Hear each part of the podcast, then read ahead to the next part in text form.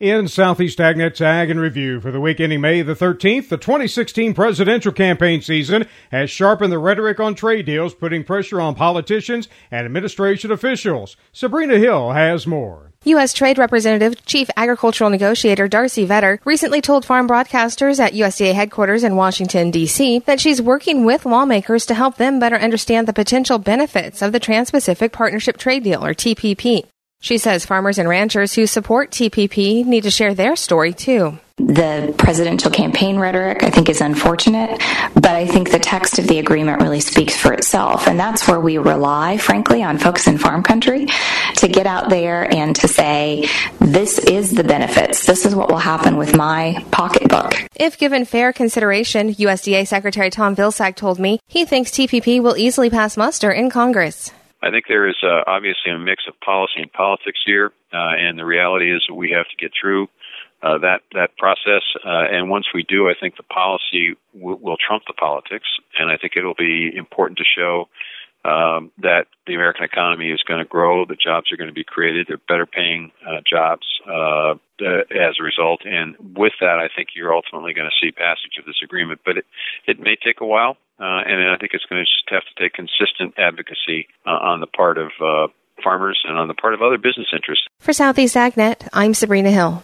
Thanks, Sabrina. Well, the number of honeybee colonies in our country is down from 2015 per the first ever USDA survey in this category. With more on that story, here's Rod Bain. The findings of USDA's first ever survey on honeybee colonies was released Thursday. The year over year change, there's an 8% decrease in the honeybee colonies in the United States. Dan Kerestes with the National Agricultural Statistics Service says the numbers cover five quarters from January 1st of last year through the first quarter of 2016. NASS also compared the number of honeybee colonies lost year over year defined by NASS as a completely failed colony or one that was no longer viable. The January through March quarter of 2015 showed a loss of 500,000 colonies in the United States. That same quarter of 2016 showed a loss of 429,000 colonies in the U.S. And when honey producers, commercial pollinators, and hobby beekeepers participating in the survey were asked what they thought the top stressor for their colony was,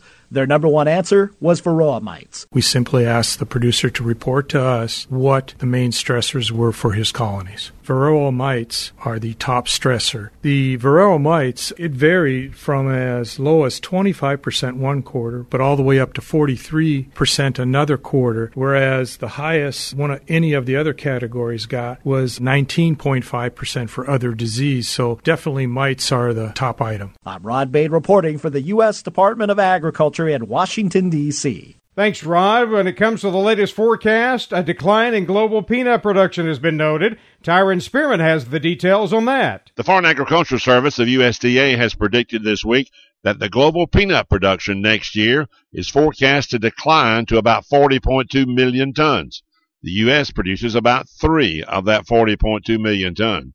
They say that production in the U.S. is forecast to decline in response to a large carryover and producers shifting back acreage to cotton and other crops. All other major producers will see a slight increase. They're talking about India and the Sudan. They said Argentina will continue to be the world's largest exporter, with exports forecast to reach 800,000 tons this year, which would be a modern record. But right now, Argentina is suffering from excess moisture during harvest and also an early frost.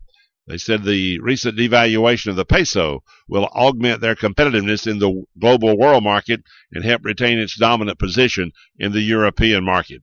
U.S. exports are expected to rise all the way up to 601,000 metric tons.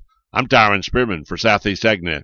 Kathy Isom tells us about a USDA program that helps military veterans transition to civilian life and find rewarding careers in agriculture.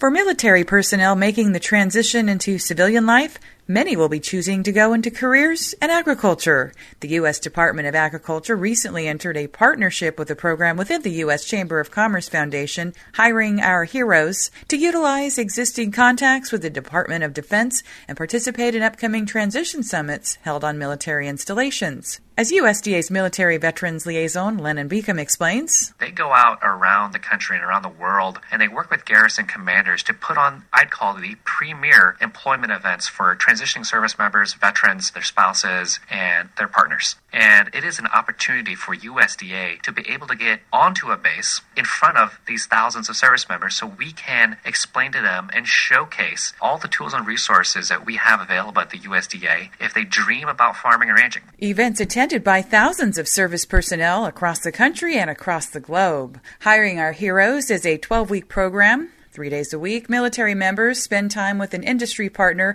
learning hands on corporate career training skills. For more information, go to uschamberfoundation.org forward slash hiring our heroes. I'm Kathy Isom, Southeast AgNet. And to wrap up this week's podcast, Everett Griner talks about how the losses from citrus greening continue to grow across the U.S.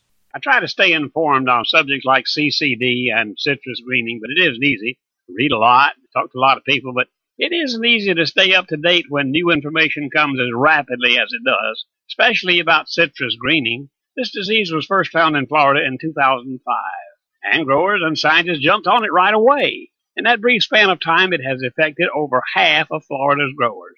Now, greening has been found in nine different states. It's in 14 states in Mexico, plus Puerto Rico. But look at Florida. In 1997, 92, and uh, 97 and 98, Florida shipped over 244 million boxes of citrus. As of last February, the figure was 68 million boxes.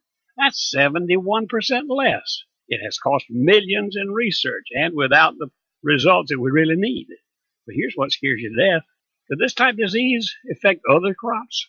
That's Ag Review for today. Everett Griner, Southeast AgNet. Those reports and more from this past week can be found on our website, southeastagnet.com. Randall Weiseman, Southeast AgNet.